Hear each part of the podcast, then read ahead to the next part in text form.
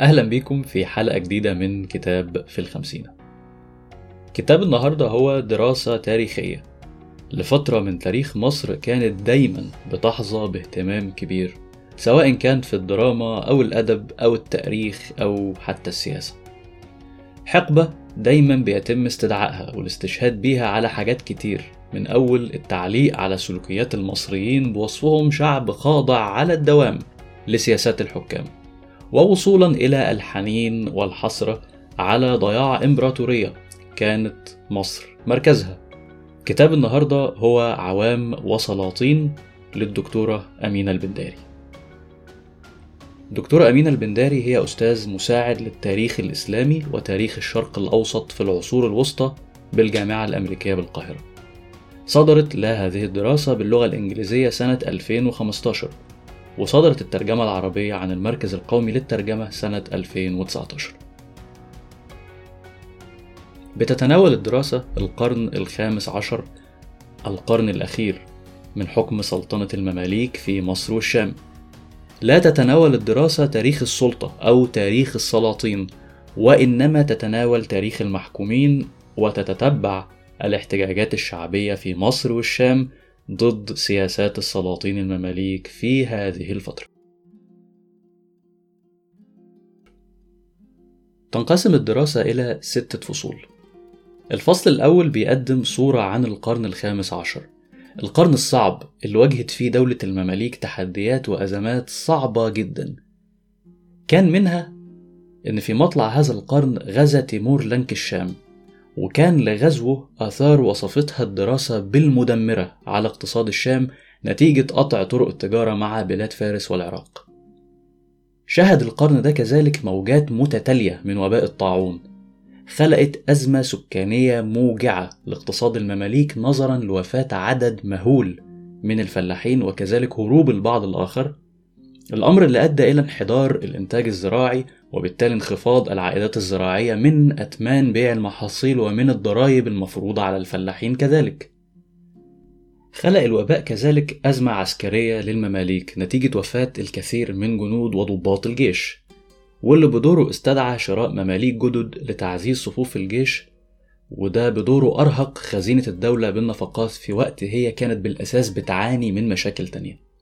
تزامن ده مع صعود نجم العثمانيين والبحارة الأوروبيين وظهور منافسة شرسة على طرق التجارة العالمية في هذا الوقت وطرق الإمداد بالسلع المهمة زي الذهب والنحاس اللي كانوا لازمين جدا لصك العملة وده بدوره هيأثر على قيمة العملة في مصر في هذا الوقت وهيؤدي إلى انخفاض قيمتها.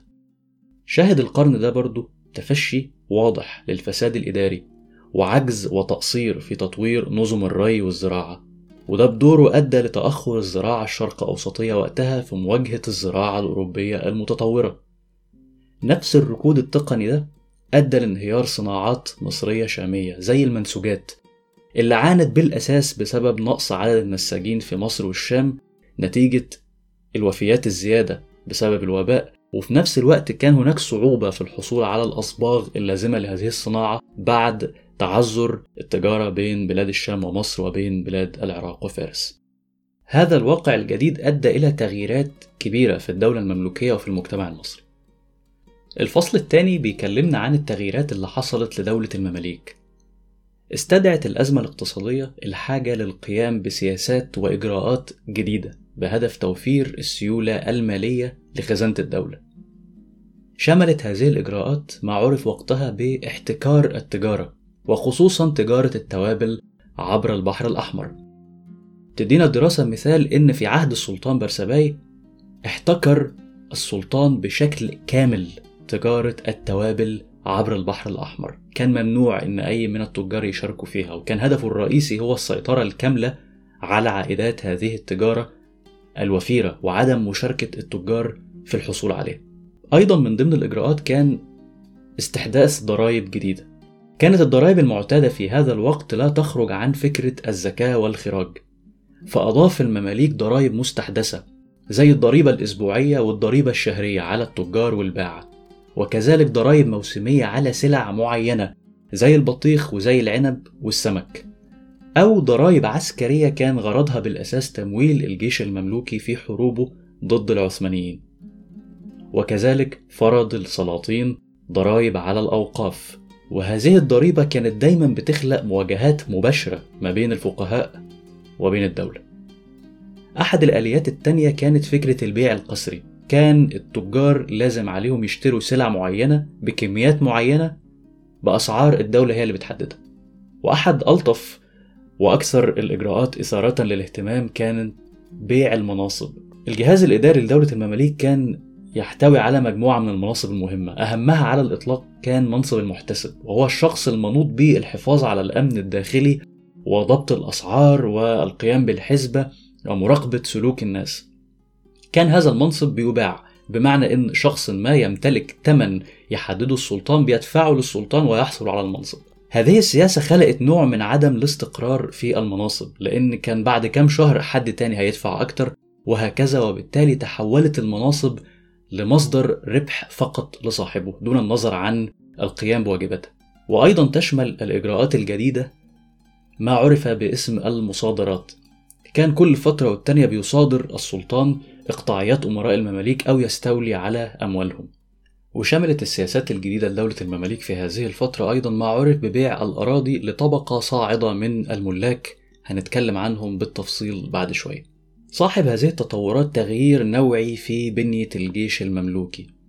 كان السبب الرئيسي في هذا التغيير هو التوسع في شراء الجلبان. والجلبان هم المماليك اللي تم شرائهم في سن كبير نسبيا. فما كانوش بيحصلوا على فترة تدريب كافية بمقاييس هذا العصر لمن سبقهم من المماليك. وده هيخلق مشكلة كبيرة في اندماجهم وفي ولائهم وعلاقتهم بالسلطة لأن انحيازهم كان شبه كامل لأمرائهم مش للسلطة المركزية الممثلة في السلطان المملوكي. بيتكلم الفصل الثالث عن التغيرات الاجتماعية اللي حصلت في المجتمع المصري في هذه الفترة وكان منها ما عرف وقتها بصعود البدو. صاحب الأزمة السكانية في مصر والشام تمدد وتصاعد لوجود القبائل البدوية في صعيد مصر. طبيعة علاقة البدو بالسلطة كانت مختلفة تماما عن الفلاحين. البدو كانوا أكثر قدرة على مواجهة السلطة والتسبب لها في المشاكل عن طريق مثلا مهاجمة قوافل الحجاج أو تأخير إمدادات الحبوب للعاصمة. كانت الدولة بترد على هذه الممارسات مرة بالسياسة ومرة بالعنف عن طريق مهاجمة البدو ومصادرة حيواناتهم مثلا. مواجهات هتزيد من مشاكل المماليك وهتضعف وضعهم المتأزم بالأساس. أحد التغييرات اللي حصلت في مصر وقتها كان ظهور ما عرف بطبقة الأحباش وهم أصحاب البشرة السمراء من العتقاء أو التابعين اللي أتيحت لهم فرصة الترقي في المجتمع المصري عن طريق العلم الديني أو التجارة أو التقرب من سلطة الدولة. وكذلك ظهرت طبقة جديدة من ملاك الأراضي نتجت عن اندماج أبناء وأحفاد المماليك مع الطبقة المحلية المصرية فكونوا طبقة اجتماعية تملكت أراضي ورأس مال خارج طبقة أمراء المماليك. بتقول الدراسة إن أحد أهم التغييرات اللي حصلت في المجتمع المصري وقتها ما سمته الدراسة بالأسلمة. شهدت الفترة دي زيادة في تحول المسيحيين للإسلام. نتيجة الضغوط الاجتماعية وقتها اللي تمثلت في حظر بعض سلاطين المماليك توظيف غير المسلمين أو زيادة الضرائب والجبايات عليهم. وهنا بتذكر الدراسة نقطتين مثيرين للاهتمام. أولهم إن سلاطين المماليك كانوا دايما بيواجهوا حرج في شرعيتهم نظرا لأنهم ولدوا غير مسلمين ولأنهم أجانب. فكان سلوكهم المتشدد في بعض الأحيان مع الطوائف الأخرى نوع من أنواع إظهار الحمية على الدين. النقطة الثانية كانت متعلقة بهجرة المغاربة وبعض الأندلسيين لمصر في هذا الوقت ونقلهم لوقائع الحرب مع قشتالة وممارسات القشتاليين في المدن الأندلسية واللي بدوره خلق نوع من الاحتقان الطائفي وقتها خصوصا في ظل الأزمة الاقتصادية. من ضمن التغييرات الاجتماعية كذلك ما وصفته الدراسة بالحراك الاجتماعي. كان هناك نوع من الصعود والسقوط. شهدت الفترة دي صعود ناس مش من عائلات ولا أصحاب أصل أو حسب إلى مناصب مهمة جدا زي شخصية بتذكرها الدراسة يدعى أبو الخير النحاس. كان أبو الخير النحاس شخص يعمل في صناعة النحاس لا أكثر ولا أقل. ولكن في لحظة بينجح إنه يفوز بحظوة عند السلطان. ونتيجة هذا الفوز بيحصل على مناصب مهمة داخل الدولة تصل إلى توليه منصب وكيل بيت المال قبل أن ينتهي به الحال مسجون بسبب وشاية عند سلطانه ومن ناحية تانية بتذكر الدراسة وقايع أمراء من المماليك أو أشخاص أصحاب نفوذ تدهور بهم الحال وانتهى بهم إلى قاع المجتمع في هذه الفترة. تدعي الدراسة إن الرشوة والفساد والمحسوبية المنتشرين بشدة في هذا الوقت سهلوا بشكل كبير صعود أشخاص زي أبو الخير النحاس إلى مناصب مهمة في دولة المماليك. الفصل الرابع بيتناول الطابع الثقافي لهذه الفترة. بتقول الدراسة إن هذه الفترة اكتسبت طابع ثقافي مميز لكل من طبقة الحكام وطبقة المحكومين.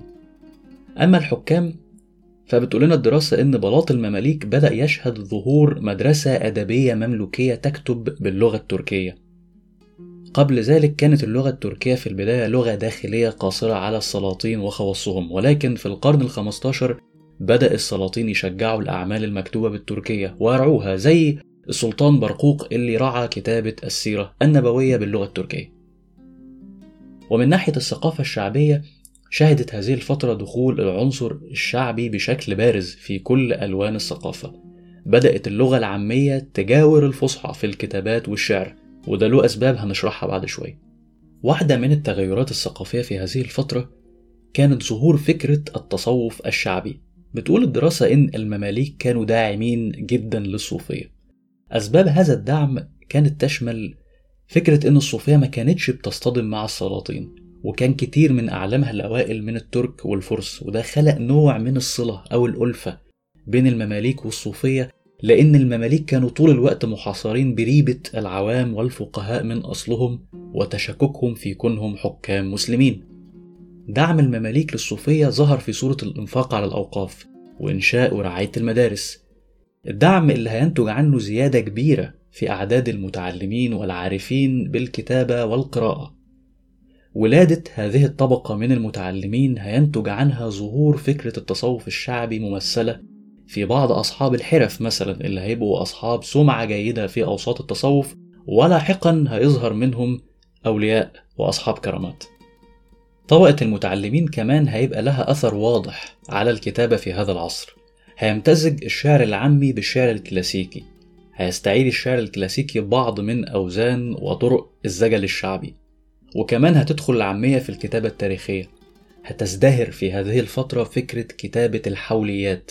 وتأريخ أحداث اليوم العادي والتاريخ اليومي كتابة الحوليات لن تقتصر على القامات من العلماء والكتاب ولكن هتظهر حوليات وكتابات تاريخية لناس من العامة زي كتابات ابن طوق الشافعي وابن الصيرفي بيكتبوا فيها تاريخ ذاتي لنفسهم ومدنهم وهيصل الحال بهذه الكتابة في بعض الأوقات إنها تكون كتابة احتجاجية على أوضاع سياسية معينة.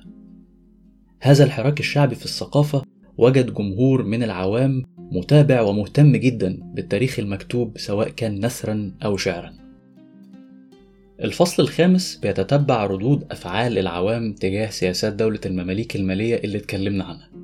بتقول الدراسة إن الحوليات الخاصة بهذه الفترة اتكلمت عن تزايد الاحتجاجات الشعبية من العوام ضد سياسات المماليك من أجل إجبارهم على التراجع على بعض قراراتهم. أول آلية كان بيلجأ لها العوام هي التفاوض. كان دايما في تحالفات اجتماعية متغيرة بين طبقات الحرفيين والتجار والعلماء والأمراء. كان العلماء نقصد بهم الفقهاء يعني هم اللاعب الأهم في التفاوض مع السلطة لصالح العوام. النشاط السياسي للعلماء والفقهاء في هذه الفترة كان مأمور به من بعض العلماء زي الشيخ عبد الوهاب الشعراني اللي كان بيرى إن الشيخ الصوفي لابد له أن يتشفع للعوام عند الحاكم ويحاول يخفف عنهم أي شدة. وكان هناك كذلك نوع من التوجس لدى علماء هذا العصر من العمل مع السلطة. ولذلك كانوا دايما أقرب لصفوف العوام منهم للسلطة. في أوقات تانية كانوا هم اللي بيحركوا احتجاجات العوام ويضغطوا بها على السلطة لتغيير قراراتها أو توجيهها ووصل الأمر ببعض الفقهاء زي جلال الدين السيوطي إنه يصدر فتوى بتحريم فرض النكوص السلطانية وإنها نكوص غير شرعية التفاوض لم يقتصر على علماء المسلمين فقط وإنما شمل كذلك الأساقفة اللي كانوا بيقودوا التفاوض مع السلطان إذا تم رفع الأسعار أو الضرائب على المسيحيين وكانت مفاوضاتهم بتنجح في بعض الأوقات كذلك طوائف التجار مارست فكرة التفاوض مع السلطة لخفض أسعار أو تغيير سعر العملة وما شابه. إذا لم ينجح التفاوض، كان العوام بيلجأوا إلى التحايل أو العنف، اشتهر مثلا إن بعض الناس كانت بتتهرب من دفع الضرائب ثم تدعي الجنون حتى تنجو من عقاب المحتسب. ويحكى مثلا أن السلطان قايتباي كان فرض في وقت معين على نساء مصر أنها ترتدي نوع من الحجاب أو الطرحة عليها الختم السلطاني ولن يتحصلوا عليها إلا من خلال مصانع السلطان أي شرائها من السلطان. فما كان من السيدات إلا أن هم طنشوه وفشلت هذه الفكرة. العنف كذلك كان حاضر وبقوة في ردود أفعال العوام. أوقات كانوا بيهاجموا المنادين اللي بيعلنوا فرض الضرائب. في وقائع مسجلة إن العوام ضربوا وحرقوا منادين السلطان أو هاجموا دور المحتسب وخربوها واشتبكوا مع رجال دولة آخرين غضبا من أي ضرائب أو نقوص جديدة مفروضة عليهم. الطريف في الأمر إن نجاح احتجاجات العوام أحيانا في هذه الفترة خلى المماليك يتبنوها. في بعض أوقات خلافاتهم مع السلاطين لو مثلا تأخرت رواتبهم أو زادت الأسعار عليهم. كانوا بينزلوا الشوارع ويهاجموا المتاجر وينهبوها كنوع من الاعتراض. الفصل السادس والأخير من الدراسة كان شخصيا بالنسبة لي الفصل الأجمل في هذه الدراسة حمل عنوان الاحتجاج والمخيلة الاجتماعية. من خلال هذا الفصل كانت الدراسة بتحاول تقديم تصور عن نظرة العوام للنظام الاجتماعي الأمثل ودفاعهم عما اعتبروه حقوقهم في هذه الفترة. أول جزء في الفصل بيحمل عنوان الاحتجاج دفاعا عن التقاليد. بيتطرق لحاجة ممكن نقول عليها تصور العوام في هذه الفترة عن مفهوم الحريات الشخصية. وده من خلال تعرضه لفكرة الحسبة والأمر بالمعروف والنهي عن المنكر. ورد في الحوليات وكتب التاريخ وقائع كان فيها العوام بيهاجموا أماكن شرب الخمور وتعاطي الحشيش على اعتبار أن الجهر بهذه الممارسات مرفوض في المجتمع وقتها. بتتطرق الدراسة للجدل الفقهي الخاص بسؤال هل الحسبة قاصرة على ولي الأمر وحده ولا ممكن يطبقها الأفراد؟ سؤال اختلف العلماء في إجابته واستفادت السلطة بهذا الاختلاف في بعض الأوقات لما كانت بتضرب خصومها من أمراء المماليك بالعوام وفي نفس الوقت بتزود من رصيد شرعيتها وحمايتها للدين والمجتمع عند الناس بتتوسع الدراسة في الكلام عن مبدأ الحسبة في المجتمعات الإسلامية وخصوصا لما بتواجه فكرة الحسبة سؤال مهم وشائك جدا وهو فكرة نهي الحكام عن المنكر وأمرهم بالمعروف. السؤال اللي اختلف فيه الفقهاء فمنهم من شاف إنه لا يجوز التشدد مع الحكام في النصح ومنهم من رأى وجوب نصح الحكام وأمرهم ولكن بطريقة لا تنقص من هيبتهم أو تهز من صورتهم عند الناس. البعض الآخر زي ابن خلدون مثلا كان بيرى أن لا يقوم بالحسبة أو مجابهة الحاكم سوى شخص له عصبية أو سند يحميه ويؤيده ويمنحه القوة اللازمة لإحداث التغيير وإلا هيؤدي أي حراك بدون عصبية إلى حالة من الفوضى واللا نظام وهلاك الناس. ابن خلدون في هذا الجزء بيسير على نهج كتير من الفقهاء في تطبيق قاعدة حفظ النفس مقدم على درء المفاسد. هذا الجزء من الفصل دفعني شوية إن أنا أحاول أفكر أو أتأمل في فكرة اختلاف آه، علماء هذا العصر في علاقة الشعب والحاكم. وبشكل شخصي شفت إن جزء كبير من المخيلة السياسية للمسلمين في هذا الوقت قد يكون محكوم بفكرة أحداث الفتنة الكبرى وما تلاها من خلاف بين الحسين بن علي ويزيد بن معاوية ثم عبد الملك بن مروان وعبد الله بن الزبير ثم استبدال العباسيين للأمويين في السلطة. وكلها كانت أحداث ذكرها التاريخ بأنها كانت أحداث دموية وهلك فيها من الخلق الكثير. وأنا أعتقد أن هذا التاريخ ربما هو اللي خلق نوع من أنواع الرهبة والحذر الشديد جدا عند علماء هذا العصر في آه، تفكيرهم وفي إجابتهم لسؤال خروج الشعب على الحاكم أو مواجهة الشعب على الحاكم وما قد يترتب عليه من آثار دموية للغاية. بيحاول الفصل كذلك إيجاد تفسير لظاهرة العنف الطائفي اللي سجلت في كتب التاريخ عن هذه الفترة. هذه الفترة لم تخلو من قيود على غير المسلمين وصلت إلى حد العنف. فمن ناحية حاول بعض حكام المماليك الظهور بمظهر حماة المجتمع والدين فكان تضييقهم على غير المسلمين من منع التوظيف والإلزام بملابس معينة كنوع من المحاولات المجانية لكسب رصيد من الشرعية الدينية عند العوام.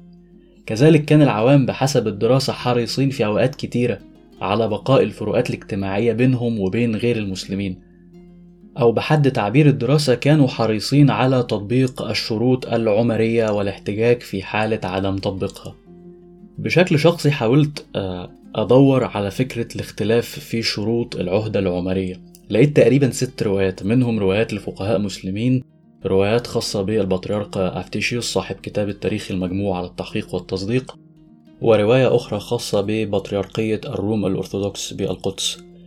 تعد رواية ابن عساكر هي الرواية المتفردة بشروط متشددة في معاملة غير المسلمين عن معظم الروايات الأخرى للعهدة العمرية.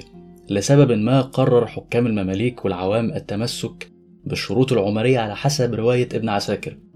ربما زي ما الدراسة قالت إن ظروف الحروب الصليبية وغزو المغول وقلق سلاطين المماليك على شرعيتهم الدينية كل هذه العوامل بالإضافة لجو الدعاية ضد المسيحيين وقتها بسبب الحروب الصليبية وما تلاها وكذلك شعور الناس في هذا الوقت أن الأوبئة المتتالية كانت عقاب إلهي لعدم تطبيق الشرع كل هذه العوامل ربما أقنعت الناس والسلطة أن تستخدم نسخة معينة من العهدة العمرية في تعاملاتها مع غير المسلمين. بعد كده بيتكلم الفصل عن طابع احتجاجات العوام على سياسات السلاطين. بتقول لنا الدراسة إن احتجاجات العوام على سياسات الدولة وخصوصا السياسات المالية كانت حدث متكرر في العصر المملوكي المتأخر. كان المنصب الأكثر نيلا لسخط ولعنات العوام هو المحتسب. الشخص اللي كل شوية يطلع ضريبة وقرار يضيق بيه على أرزاق الناس. كان العوام بيتجمعوا في الجوامع وقت الصلاة. بيبدأوا بالتكبير. وبعدها بالدعاء على المحتسب أو موظفينه. وقد يتطور الأمر وتربص العوام بموكب المحتسب أو يروحوا على بيته ويرجموه وساعات كانوا بيولعوا فيه. بتقول الدراسة إن العوام ما كانوش بيستهدفوا السلاطين في هذه الاحتجاجات وإن العلماء والقضاة وهم حلفاء العوام الأهم كانوا واضحين في رفضهم للصدام بالسلطان. من ناحية بتشير الدراسة لآراء الإمام الغزالي الرافضة للخروج على الحاكم مخافة دفع الناس للهلاك وفساد أوضاعهم وكذلك بتشير إلى آراء ابن خلدون اللي قال إن تغيير الحاكم لازم يحصل من خلال طرف آخر مدعوم بعصبية ونفوذ وإن لو تصدى للحاكم أشخاص بلا عصبية فده لا يؤدي سوى للفوضى ويعني دمار أحوال الناس. بتقول الدراسة إن حتى الفقهاء اللي قالوا بعدم طاعة الحاكم إذا خرج عن الشرع أو ثبت فساده ما قالوش للناس على حلول أو أساليب يتبعوها في هذا الموقف. في رأيي ده ممكن يكون بسبب غياب فكرة الممارسة السياسية في هذا العصر من بابه أن تغيير السلطة لم يكن يتم سوى بالقوة بالمقام الأول والله أعلم يعني. ختاما بشكل شخصي استمتعت جدا بقراية هذه الدراسة. كانت غنية بالأطروحات وبالمعلومات اللي ساعدتني أتخيل صورة مجتمع المصريين في هذا الوقت بعيدا عن التناول الحالي المشوش والمزاجي لهذه الفترة. بشكل شخصي شفت أن دولة المماليك في آخرها كانت كيان مأزوم ومتآكل. لو في دولة زيها في عصرنا الحالي كانت هتعيش على قروض البنك الدولي أو الاتحاد الأوروبي. ولكن في عصرهم ده ما كانش متاح وكانت النهاية الطبيعية للكيانات المأزومة والمتآكلة إن بيتم ابتلاعها من كيان آخر صاعد وأقوى وده اللي حصل لدولة المماليك اللي تم ابتلاعها من الدولة العثمانية. الدراسة بتنتمي لاتجاه محبب جدا ليا في تناول التاريخ. اتجاه بحب أقول عنه إنه بيتعامل مع التاريخ من باب ليه وإزاي. مش من باب مع أو ضد. اتجاه بيحكي عن تاريخ المحكومين وحياتهم مش مجرد تتبع لأسماء وتواريخ الحكام. في النهاية أتمنى أكون قدمت لكم حاجة مفيدة.